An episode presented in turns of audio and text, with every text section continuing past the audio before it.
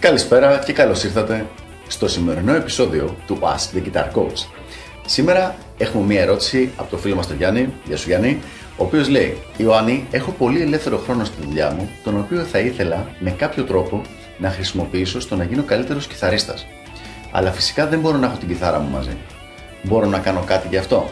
Γιάννη μου, μια πάρα πολύ ωραία ερώτηση, κάτι το οποίο έχω χρησιμοποιήσει κι εγώ ε, πριν από αρκετά χρόνια όταν ήμουν στο στρατό και κάτι το οποίο συμβουλεύω και τους μαθητές μου να κάνουν όταν βρίσκονται κάπου κάποιο νεκρό χρόνο. Δηλαδή κάπου να πρέπει να είναι σε ένα μέρος, χωρίς όμως να πρέπει να έχουν την προσοχή τους εκεί και υπάρχουν κάποιοι τρόποι για να βελτιώνουν τη μουσική τους ικανότητα.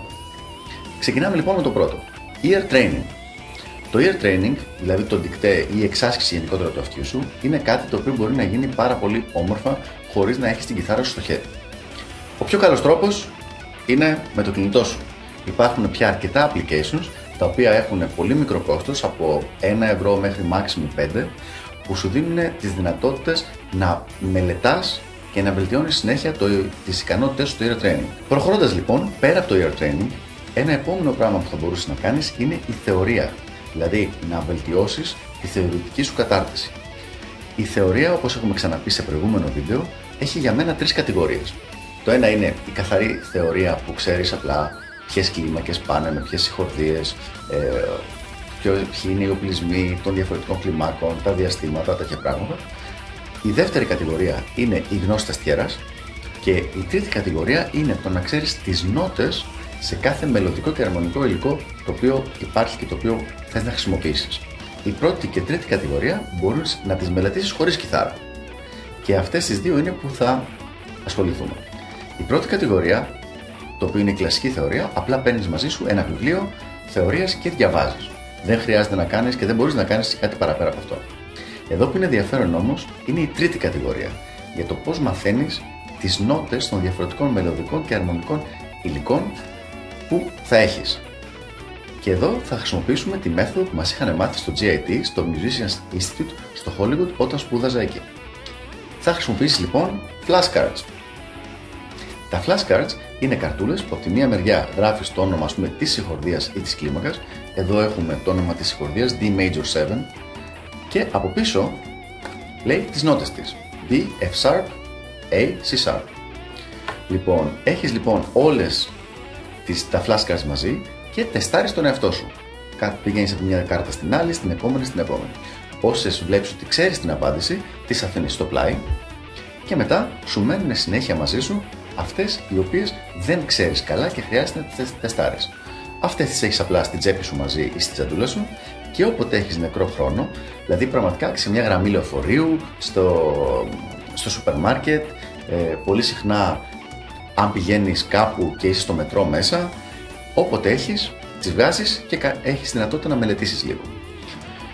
Πέρα λοιπόν από την εκμετάλλευση του νεκρού χρόνου αυτού, εγώ έχω δει ότι είναι, υπάρχει ένα έξτρα πλεονέκτημα σε αυτή τη διαδικασία.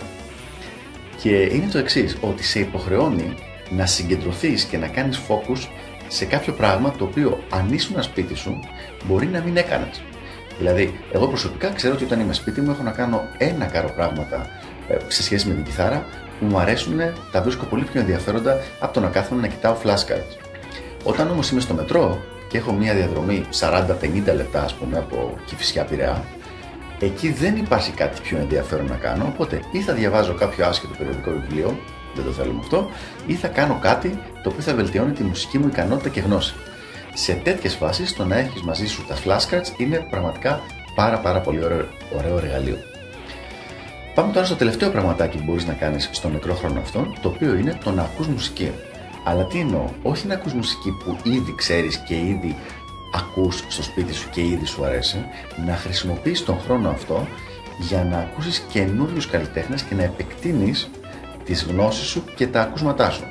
Για παράδειγμα, αν έχεις αρχίσει μόλις να ακούσεις Fusion και έχεις ακούσει για ένα κιθαρίστα, τον Larry Carlton, πολύ γνωστός και πολύ καλός κιθαρίστας, παίρνεις κιθαριστές που είναι στο στυλ αυτό καθώς και τους υπόλοιπους δίσκους του Larry Carlton που δεν έχεις ακούσει και ασχολείσαι με τους, να τους ακούς αυτούς ευλαβικά. Αν λοιπόν έχεις μία διαδρομή κάθε μέρα, για παράδειγμα για τη δουλειά σου 40 λεπτά, αν ακούς 40 λεπτά κάθε μέρα, σημαίνει ότι ακούς ένα δίσκο κάθε διαδρομή. Μέσα σε μία εβδομάδα μόνο θα έχεις ακούσει 5 δίσκους ή 5 φορές ένα δίσκο. Μέσα στη διάρκεια ενός μήνα θα έχεις πολύ πολύ περισσότερα ακούσματα και στη διάρκεια ενός χρόνου πραγματικά θα έχει αλλάξει η όλη σου γνώση και κατανόηση του συγκεκριμένου μουσικού ιδιώματος. Αυτοί οι τρεις τρόποι λοιπόν είναι που προτείνω για να χρησιμοποιήσεις και να μπορέσεις να βγάλεις maximum αξία από το μικρό χρόνο που θα έχεις είτε στη δουλειά σου είτε και σε μετακινήσεις. Πρώτος τρόπος, ear training, μελέτη του ear training μέσω του κινητού σου.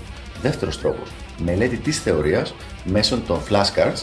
Και τρίτος τρόπος, επέκταση των ακουσμάτων σου πάλι μέσω του MP3 player ή του κινητού σου. Αυτά από μένα.